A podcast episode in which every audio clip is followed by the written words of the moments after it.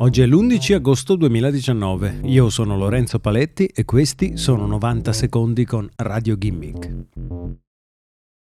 Mentre gruppi di attivisti cercano di convincere i governi di tutto il mondo che ogni utente dovrebbe avere il diritto di modificare e aggiustare i propri dispositivi elettronici, Apple introduce un aggiornamento software ai suoi telefoni più recenti che impedisce a chiunque di sostituire la batteria di un iPhone. Le sostituzioni di batteria sono tra le riparazioni più diffuse e sono sicuramente le più eseguite da Apple e da aziende terze che si occupano di manutenzione di elettronica.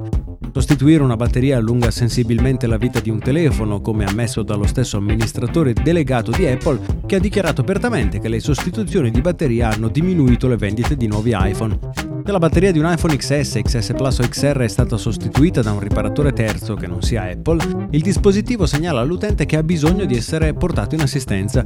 iPhone continua a funzionare normalmente, ma non mostra ad esempio il consumo totale della batteria. Sembra che le batterie di ogni iPhone contengano un chip che permette al telefono di riconoscere l'identità della batteria. Apple deve probabilmente possedere una soluzione hardware o software che le consente di abbinare il telefono a quella batteria nel momento della produzione dell'eventuale sostituzione. Si tratta di una soluzione simile a quella eseguita sempre da Apple con il sensore per le impronte digitali. Un riparatore terzo non può sostituirlo perché solo Apple ha un sistema per abbinare la funzione di riconoscimento dell'impronta alla scheda madre del telefono.